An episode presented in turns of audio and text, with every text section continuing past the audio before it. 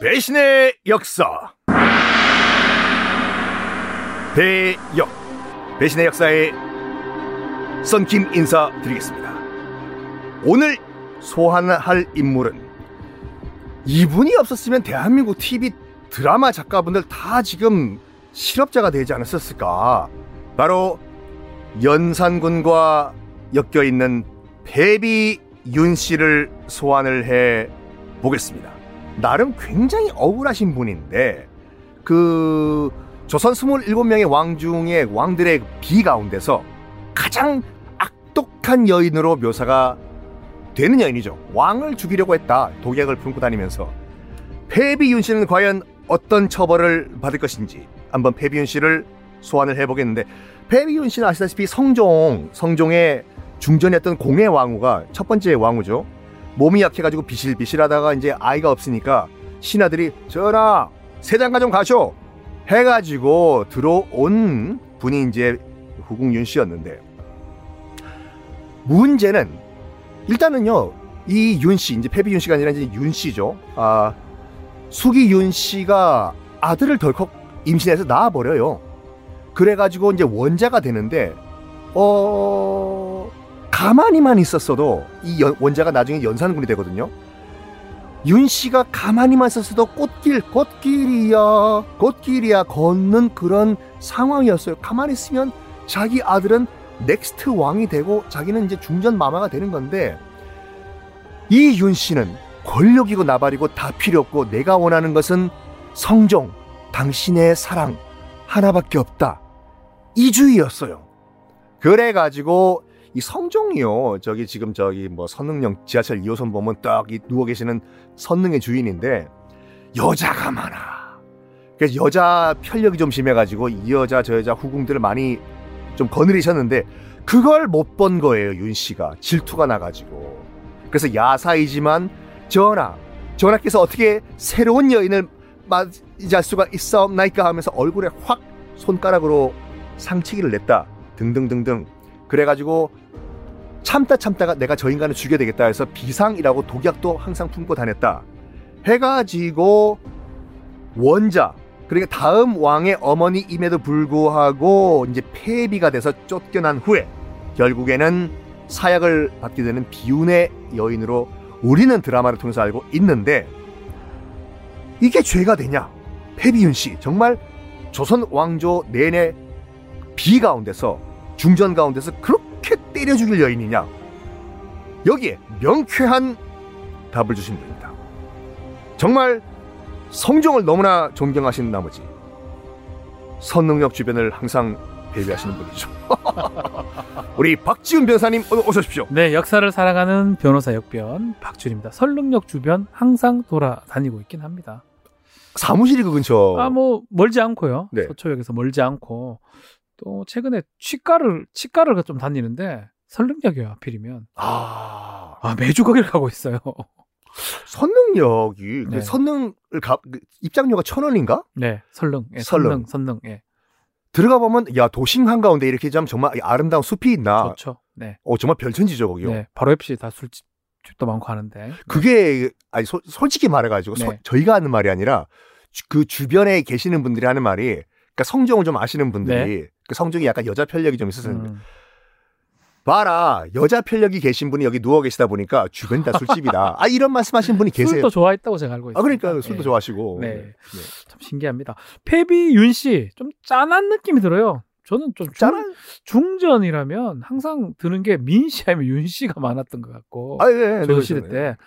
윤 씨 그러면 전 페비 윤 씨가 많이 떠올라요. 그러면 왜냐면 드라마에서 너무 많이 봤기 때문에 그 피토와 가지고 그 피토하고 예. 피 묻은 적삼 가지고 예. 전하. 연산군. 그 연산군이네요.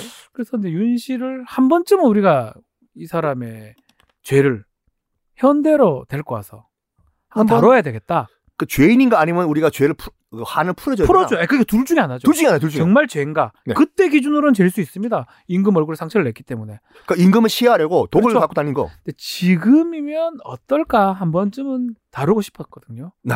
저 좋은 기회가 된 것 같습니다. 그러면 팩트만 일단 살펴보면 네네. 이거는 뭐 그 당시에 대비가 하- 했던 증언도 그렇고 네. 실록에 나와 있던 증거도 그렇고 비상이라고 해가지고 네. 이 독약을 독약이죠. 항상 지니고 다녔는데 뭐그 주변 지- 뭐, 뭐 대비든지 그 사람들의 주장에 따르면 이거를 주상이 먹는 음식에 넣어가지고 시하려고 했다. 음. 물론 억울할 수도 있겠지만 네. 만약에 그게 기다 사실이다 그러면은 음흠. 이게 처벌이 되나 이게? 살인 예비죄가 될 수가 있습니다. 아 독사를 하려고 독을 네. 갖고 다녔다. 이 살인 예비죄는 뭐냐면 살인죄는 죽이려고 했는데 죽였을 때 성립하는 범죄고요. 네. 살인 미수죄라는 게 있어요. 미수죄는 아. 죽이려고 독을 태웠거나 칼을 찔렀는데 안 죽어요. 실행은 했는데 안 죽었을 때 미수가 됩니다. 살인 근데- 미수죄. 퍽 찔렀는데 지금 안 죽었는데 예. 이틀 후에 죽으면 요건 인과관계라고 얘기를 하는데요. 네. 고 찌른 거하고 죽음하고 연관성이 있다고 생각이 들면 기수가 돼 버리고요. 그건 누가 판단을 하나요? 그건 판사가 판단하죠. 판사가 예. 저 과학적으로 봅니다. 만약에 칼에 찔렸는데 네. 나중에 뭐 어디 걸려가 넘어져 딴데 죽었다. 그럼 인과관계 없는 거죠. 근데 이제 칼에 찔렀는데 그게 악화가 되고 상처가 덧나고 이래가지고 폐혈증 예, 걸렸든지 네. 폐혈증 걸리면 곰는 뜬다든지 음. 그러면 인과관계 있다고 보는 거고요. 네. 그래서 이제 지금 이 윤 씨의 행동 중에 이 비상을 본인은 아니라고 얘기는 하지만 만약에 이 지금 얘기하는 것처럼 성종을 죽일 목적으로 목적이 필요하고요. 음. 죽일 목적으로 또 죽이고 싶은 마음으로 실행에 착수는 들어가지 않았지만 범행 도구라든지 이런 거를 갖고 있을 때 갖고 있다가 일단은 딱 걸린 건 맞아요 이게요. 예, 그러면 살인 예비죄가 성립합니다. 어느 정도 형량이 나요? 10년 이하의 징역이에요. 어유 세다. 이하 이하입니다. 이하. 이- 어, 그래도 세네요. 살인죄는 5년 이상입니다. 아, 그럼 뭐 예. 1년도 받을 수 있는 거네요. 그렇죠. 그래서 변론하기 나름일 것 같아요. 아, 그 이러면 우리 박 변호사님한테 제가 연락을 드려야 돼. 회비윤 씨 지켜드리겠습니다. 감사합니다. 네, 내 아들 연산한테 얘기해가지고 술 한번 쏘라고 하겠습니다. 연산군 싫어합니다. 아, 네. 알겠습니다, 알겠습니다. 근데 네, 음. 이거는 뭐 그 야사에서 주로 다루는 얘기인데, 그러니까 우리가 그 투기라고 하죠. 그렇죠. 땅 투기가 아니라 질투, 질투죠. 네. 윤 씨가 이 투기가 심해가지고, 음. 그러니까 용안이라고 하는 그 임금의 얼굴에 네. 손톱을 세워가지고 확 긁었다. 음, 상처를 냈다. 네. 이거는 이거는 그 당시의 기준으로 봤을 때는 상당히 뭐 왕한 태 이거는 뭐 엄청난 범죄죠, 사실은. 이건 짤이었거든요. 음. 근데 뭐 현행법으로 다시 왔을 때는 지- 일단 진단서 떼야 되죠. 상해죄 정도 될 수가 있어요. 상해죄. 상해죄? 그래서 부부간의 얼굴에 상처 난다. 이게 잠자리 과정이나 이런 데서 났을 가능성도 배제할 수는 없는 거거든요. 어, 그게 와일드하게 어, 어, 상상해야 해야 되는. 아, 특히 그러면 저는 상상은 자유니까 아, 어, 맡기겠습니다. 네. 그럼 이거는 부부간에 이 정도의 상처 처벌할 수 있을까요? 아, 이거는 이거는 사실은 뭐 부부간에 뭐 정말 고의적으로 뭐 했다면 당연히 상해가 상해죄 되겠죠. 그렇지만 약간의 어떤 사랑의 어떤 행동, 약간의 그런 부분 저는 이번 한 해에서는 배비윤 씨 편을 좀 들어주고 싶습니다. 그럼 현재에서도 만약 네. 부부 싸움을 하는데 약간 과해가지고 네. 약간 좀 생채기를 냈다. 처벌은 됩니다. 근데 그 이걸 어떻게 봐야 되나? 근데 이게- 이렇게 살짝 긁히는 경우는 없고요. 음. 당나발에 대해서 돌아옵니다. 둘 다. 뭐요? 엄청나게 두드리 패고 두드리 맞아서 아 그러니까 뭐. 큰 상처가 있겠지요. 아 근데 이걸 째째하게 봐야 된다 봐야 되는지 어디, 어디 모르겠지만 부부 싸움 하다가 뭐 안 하는 게 낫지만 음. 상체기가 나면 네. 꼭 이거를 핸드폰으로 사진 찍어 놓는 뭐 분들이 계시거든요. 너 저는 나중에 두고 봐라 뭐 이런 식으로. 찍으라고 좀 조언을 하긴 아, 하는데요. 아, 그, 그, 그, 자, 증거라고 차원에서 밤에 잘 때 또 몰래 지워요 또 부인이 또 이걸. 어, 그렇죠. 찍어 놓으면 또 부인은 또 지우기도 하고 어쨌든 간에 그 상처 난 부분이 유력한 증거가 됩니다. 근데 제가 개인적인 그 경험은 절대 아니라 네.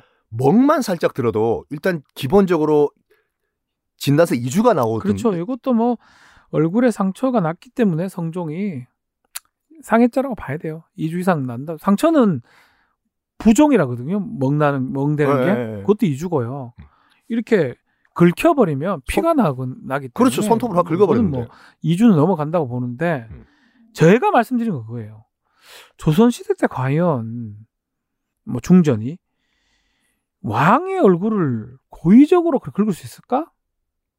그러니까 과실이 있을 것 같기도 하고 나는 저는 그 이 성종 같은 경우에는 뭐라고 할까 그 정통성이 좀 없었, 없었지 않습니까? 그렇죠. 그러니까 자기 아버지가 왕이 아니잖아요. 예종이죠, 예종. 예종이 아니죠. 예종에서 조카죠. 그렇죠. 그러니까 자기 아버지가 왕이 아니다 보니까 이 정통성을 확보하기 위해 가지고 굉장히 스트레스를 많이 받아가지고 뭐 이것도 뭐 야사지만 그 스트레스를 뭐 이 여자 저 여자를 뭐 사귀면서 풀었다. 그거를 이제 페비윤 씨가 못 본 거죠 질투가 나가지고. 그래서 뭐 고의로 했다고 하면 상해죄가 성립하는 건 막을 수는 없습니다. 그렇지만 이해해주자. 예, 주장. 그 이건 어떻습니까? 그 일단 질투가 너무 심해가지고 후궁들, 뭐 아, 음. 엄씨든지 뭐 이 여러 후궁들이 있었는데 이거는 뭐 그 기록에 나와 있는 게 그 페비윤 씨가 대놓고 후궁들한테 너 주상 전하의 아이를 임신하면 내가 죽여버리겠다 협박죄입니다. 협박이죠. 해악의 고지죠. 죽이겠다고. 예, 그리고 거기다가 그것을 충분히 실현할 수 있는 그럼 위치가 되니까. 위치가 되죠. 그러니까 해악의 고지라고 보고 협박죄 성립하고요. 3년 이하의 징역에 처할 수가 있어요. 협박만 해도 3년인가요? 네, 3년 이하입니다. 밑으로. 밑으로 벌금도 가능하고요. 그 협박이란 게 뭐 네. 예를 들어가지고 우리가 그냥 싸울 때 이 네. 새끼야 너 죽인다 이것도 협박인가요? 협박이 될 수 있습니다. 네. 그러면- 해악의 고지고 실현 가능성이 있다면요. 아 그냥 이렇게 욕- 그냥 욕을 하는 거니 이 새끼 너 죽는다 이건요 그 정도는 안, 될, 수- 안 되지만 누구에 따라 다르겠죠. 좀 싸움 잘하거나 위협적인 사람이 그런 얘기를 한다면 달리 볼 여지가 이게 조직 폭력배라든지요. 그렇죠 다시 보- 다시 충분히 보여주세요. 실현 가능성이 있으니까 협박죄가 될 수 있습니다. 문신 보여주면서 아니 아유 있죠. 그럼 충분히 있죠. 문신 보여주는 것도 협박이 되나요? 그게 왜 어떻게 여- 하냐에 따라서 영화 보면은 네. 목욕탕에서 사우나에서 이 등에 있는 그 이 화투장 보여주면서 네. 아따 와가지고 좀 등 좀 밀어봐라니 네. 밀어주죠 저는 아 그렇죠 밀어야죠 당연히 밀어줍니다. 예. 이것도 혀- 약간 강요 약간 강요가 될 가능성이 때밀어달라는 있- 강요. 아. 아, 있- 될 수 있을 것 같습니다. 폭행 협박을 이용해서 의무 없는 일을 시켰을 때 강요죄가 성립합니다. 아 그럼 정말 영화에서 조폭이 네. 어야 너 아구야 등 좀 밀어봐라니 이것도 죄가 되나요? 죄가 될 수 있습니다. 예. 야 이거 대박이다 이거 이게 상황에 따라 다르겠지만 네. 뭐 엄밀하게 법적으로 봤을 때는 강요죄가 성립할 수 그 있어요. 누가 감히 근데 강요죄를 고발을 안 할까요? 하겠죠. 안 밀, 되죠. 밀고 말죠 뭐. 그렇죠. 네, 아니면 밀어주면 내가 되죠. 밀림을 네, 당하버리는. 밀리 당, 당, 당하면 뭐 네. 되죠. 그때 또 이거 그 이제 윤 씨 같은 경우에는 네. 직접적으로 이제 협박을 안 했지만 음. 그 주술 행위를 많이 했다고 아하. 하거든요. 뭐 쿵딱쿵딱 굿, 굿도하면서 누구 죽어라. 죽- 비나이다 비나이다 전연 죽여라. 음. 아니면 뭐 뭐 전연 뭐 큰 병에 역병이 걸려라. 음. 요즘도 가끔씩 한다고 들었거든요. 미아리 가가지고 네. 하면서 요즘 미아리 가니까 카드도 받더라고요. 네. 그렇습니까? 치- 네. 예? 뭐굿 하는 거 7개월 할부로 좀 해달라고. 네. 이렇게 저주를 굿판을 버리는 거는 미신범이라 그래요. 네? 뭐 이루어질 수 없는 거를 지금 한 거거든요. 예? 왜 뭐 확신범, 미신범 이렇게 표현하는데 네. 미신을 혼자 갖고 있고 그게 이루어질 거라고 믿고 있는 거기 때문에 아. 네. 현행 보고 봤을 때는 처벌할 수가 없습니다. 굿하는 것도요? 구태봤자 어차피 죽지 않으니까요. 학위사 구태에서 뭐가 더 나아가야 돼요. 예를 들어가지고 뭐 독약을 태운다든지 뭔가 더 행동을 해야지만이 살인 미수라든지 살인죄로 갈 수 있는 거고 굿 정도 하는 걸로는 어떻게 할 수가 없습니다. 그러니까 우리가 뭐 내가 질투하는 대상 인형을 갖고 와가지고 네. 송곳으로 팍팍 찌른다. 그렇죠. 그냥 선고 그냥 그거 뭐 그거죠. 지 혼자 하는 행동이죠. 그냥 부- 주술적인 그냥 행동. 불쌍한 거죠 그냥. 그렇지 안타까운 거죠. 예. 찌질한 거죠. 네. 처벌받지 않습니다. 그럼 바뀌어 바- 이제 나쁜 놈은 네. 그럼 성종인데 성종 어 여러 여인들을 거느리면서 네. 그러니까 어찌 보면 페비온 씨가 굉장히 조강지처였어요. 음.